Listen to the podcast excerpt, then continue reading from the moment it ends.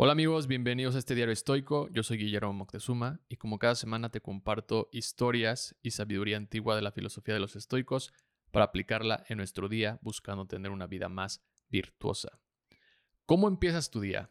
¿Qué es lo primero que haces cuando te despiertas? Ves tu celular y todas las notificaciones que tienes, entras a Twitter, Instagram, Facebook. ¿Cómo pasas esas primeras horas de tu día? Y es que normalmente en esas primeras horas nos la pasamos tal vez contestando mensajes o en llamadas y después nos las pasamos dentro de una oficina, en tu lugar de trabajo o en una escuela. Esperamos a que sea la hora de salir para llegar a casa y pasar un rato con nosotros o con la familia, con tus hijos, pero no dejas el celular y cuando te das cuenta ya es hora de cenar, terminas, quieres tomar el libro que has tratado de terminar desde hace varios meses y en menos de 5 o 10 minutos te quedas dormido porque ya no tienes energía y tienes que descansar. Es increíble cómo pasamos tiempo en cosas tan triviales y al mismo tiempo también cómo queremos hacer muchas cosas pensando que la productividad o el estar siempre activo es el resultado de una vida exitosa y satisfactoria. El autor Greg McQueen, en su libro Esencialismo, dice que trabajar duro es importante,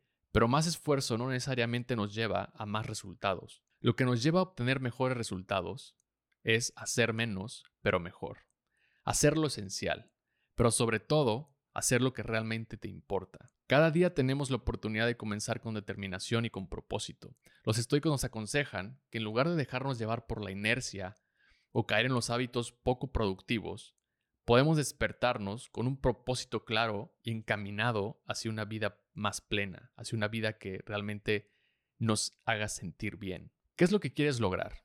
¿Qué quieres hacer con tu tiempo? Lo que sea que te quieras proponer o definir como propósito, recuerda que debe estar totalmente en tu control. Si tu propósito es ser un buen padre, ¿cómo crees que lo puedes lograr? ¿Qué hábitos vas a tener que eliminar? ¿Cuáles vas a tener que integrar?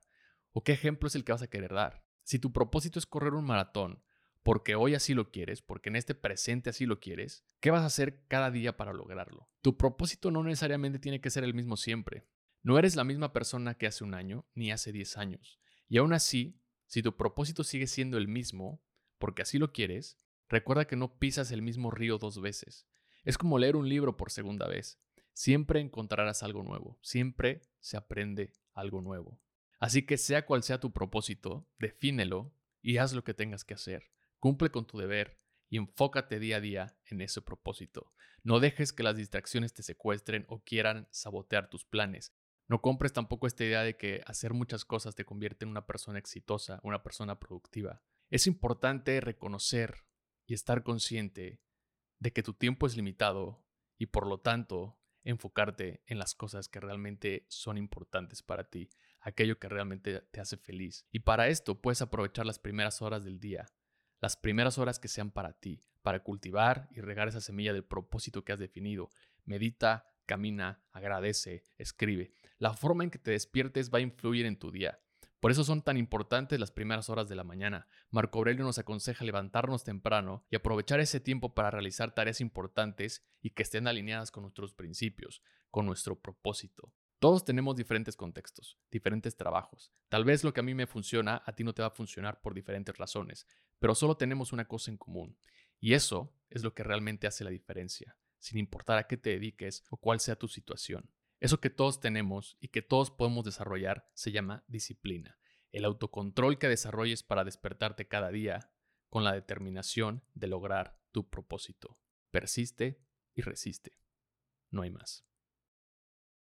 Gracias por escuchar este episodio. Si te gustó, te invito a compartirlo con alguien que consideres le puede gustar la filosofía del estoicismo. Y no olvides suscribirte al canal en YouTube, Diario Estoico, para no perderte de más contenido. Si te gusta este podcast, me ayudarías mucho calificándolo o dejando un comentario en Spotify, Amazon o Apple Podcast. Que tengas un gran día. Bye.